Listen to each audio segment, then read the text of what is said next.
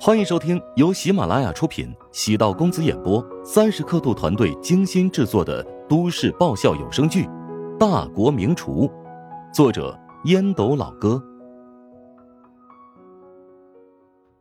第五十五集。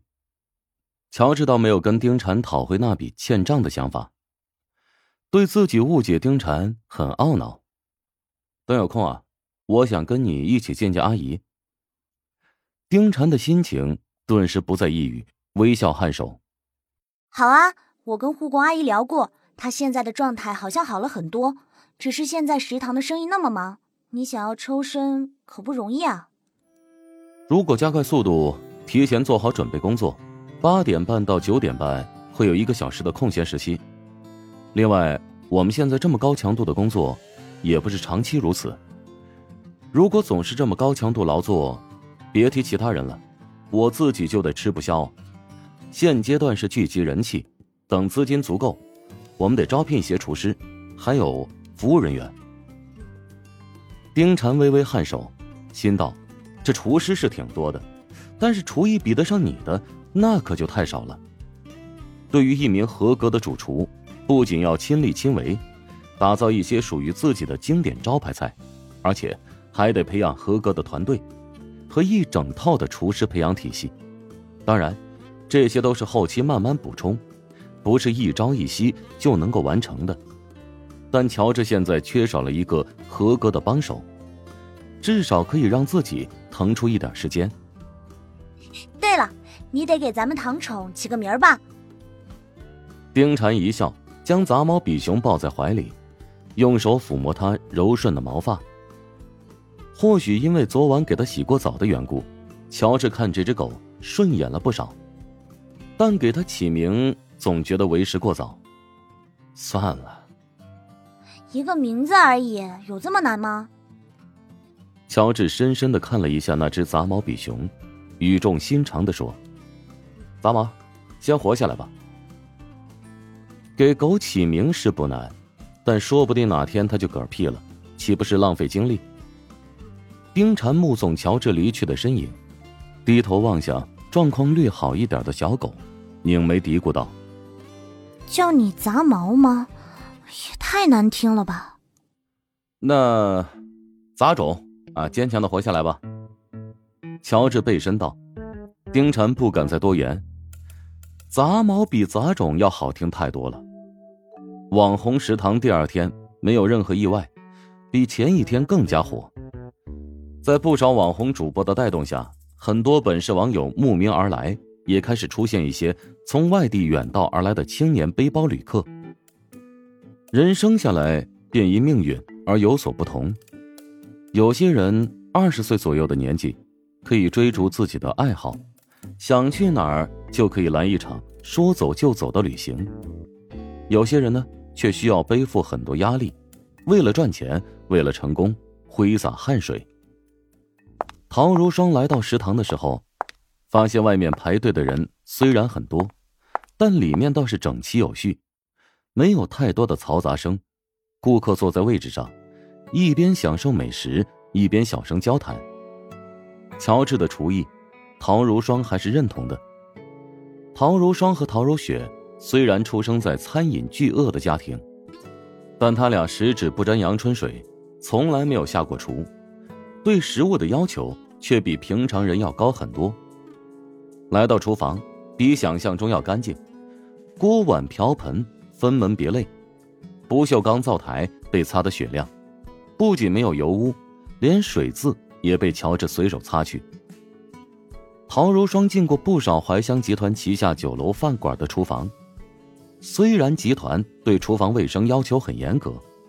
但他还是第一次见到这么整洁、没有任何槽点的环境。如果客人可以参观此处，绝对会放心享用每一份食物。乔治正在炒一道菜，他戴着厨师帽，穿着白色的厨师服，一手拿着铁锅，一手拿着大勺，铁锅在他的控制下剧烈的颠簸起来，红色、绿色、紫色、金色，各种食材。在烟火的洗礼下翻飞。陶如霜情不自禁的拿起手机，记录下这一刻，因为现在的乔治，不像是在简单的烹制菜肴，更像是在表演，让人看了极为震撼。陶如霜脑海中竟然闪现出“帅”这个字，将自己吓了一大跳。他怎么会觉得乔治帅呢？这明明是一个狡猾多端、嘴巴阴损的家伙。虽然乔治救过自己，但他绝对和帅搭不上关系。乔治眨眼间做好两道菜，余光瞄见小姨子在门口窥视自己。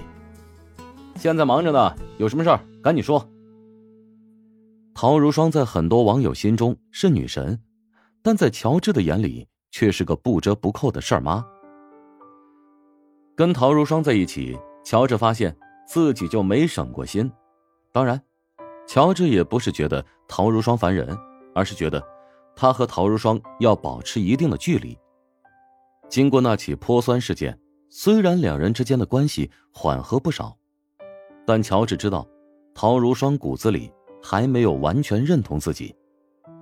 如果乔治不是他姐夫，两人或许现在能以朋友身份相处。但中间夹着陶如雪，两人的关系就显得很杂乱。昨晚陶如雪以两人亲密照片作为提醒，便是矛盾的体现。陶如霜面露不悦之色，搞得我很闲似的。我带食堂那只小狗去看一下宠物医生，它的病情挺严重，如果不及时医治的话，恐怕会死掉。来取小狗只是一个借口，他想监督乔治。看他有没有好好的经营食堂。食堂的前期投资有自己十万嫁妆呢。乔治没想那么多，拿起手边的对讲机：“丁婵，你到厨房来一下，有事找你。”言毕，乔治拿起前面递过来的菜单，开始继续对付油盐酱醋。陶如霜瘪了瘪嘴，郁闷的情绪全面蔓延。丁婵小跑着从外面走入。远远的看见陶如霜，错愕的一笑：“你找我？那只比熊呢？我昨天联系了宠物医生，现在带它去治疗。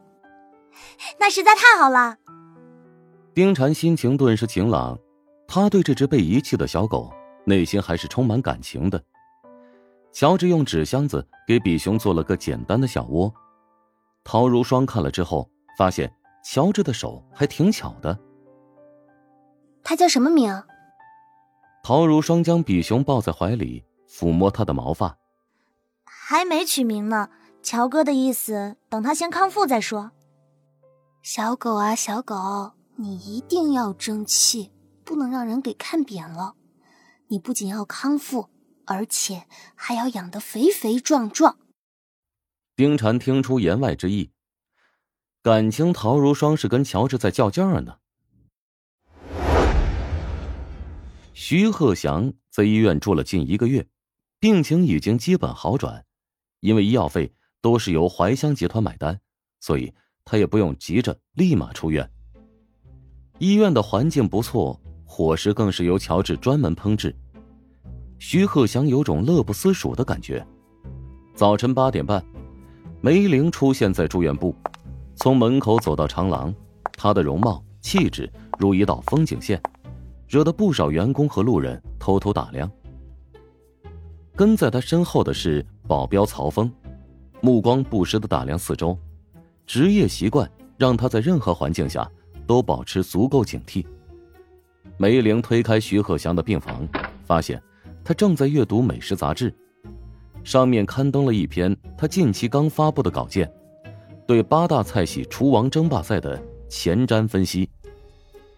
八大菜系厨王争霸赛一直是华夏美食文化的传统项目，是选拔当世厨王公平公正的平台。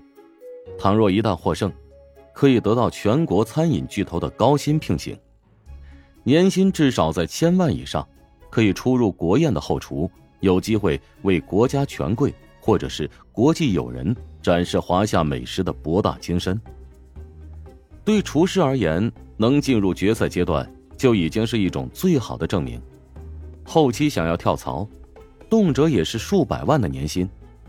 宛如足球或者篮球运动员，一旦沾上国字号，身价就会暴涨。因此，俱乐部为了实现盈利，最好的办法呢，不是搞什么青训，而是挖空心思放在如何跟国家上级打好关系，想方设法让队员进入国家队名单。本集播讲完毕，感谢您的收听。如果喜欢本书，请订阅并关注主播。喜马拉雅铁三角将为你带来更多精彩内容。